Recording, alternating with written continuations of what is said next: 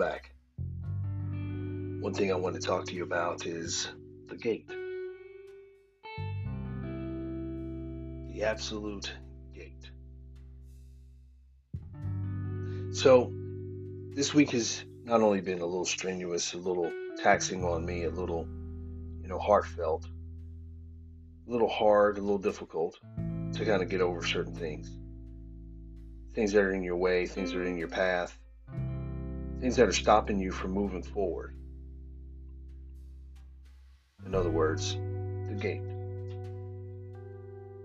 A lot of obstacles in your way. Sometimes they're shaped like people, sometimes they, they're shaped like bills, debt, education, or any other issues that could come up.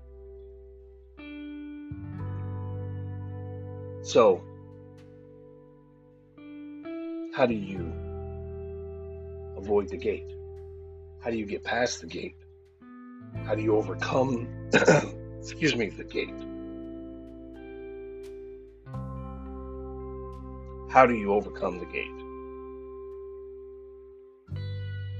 Well, there's a lot of opportunity in understanding what the gate is there for. I recently have a friend that's been going through a lot of turmoil, a lot of gates in his life.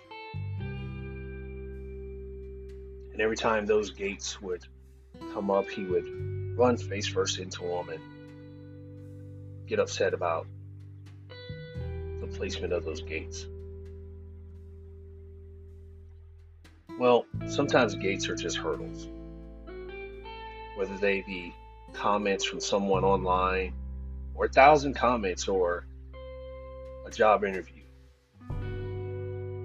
Those gates are merely just situations to change and adapt from.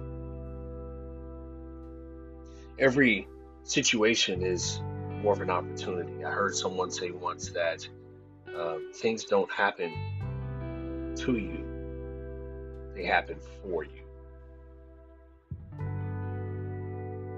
I also have an individual that's having problems, you know, doing musical shows and trying to figure out how to plant, lay a foothold in the industry. But other things are stopping him from moving forward. Another gate. That gates are simply just an idea put in front of you because something isn't going the right way that you want it to taking the time to understand that these gates can be changed. When you see a gate, you have to reassess and figure out how do you build a bridge. No matter how tall or well constructed that gate is, you have to figure out how to get a bridge to get over that gate. To let that gate be a hurdle. What steps do you need to do? If you're not landing that dream job, don't let that gate become a wall. How do I build a bridge to get over that gate? Well, if you think about it that way, education, opportunity, networking, resolve, ideas, mentorship, all these are different stones that help you build a bridge to get over that gate.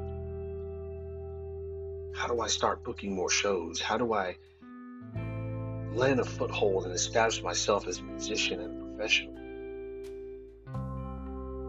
Reputation, smaller venues, networking, communication, exposure. All those things are different blocks build and help you build a bridge to get over that gate. I don't understand why I, I can't be a better parent or things that I'm dealing with or this doesn't happen to everyone. Are you sure? There's parenting classes, there's community groups, there's chat groups, there's online groups, there's help desk, there's resources. Don't let that gate become a wall and stop you from moving forward.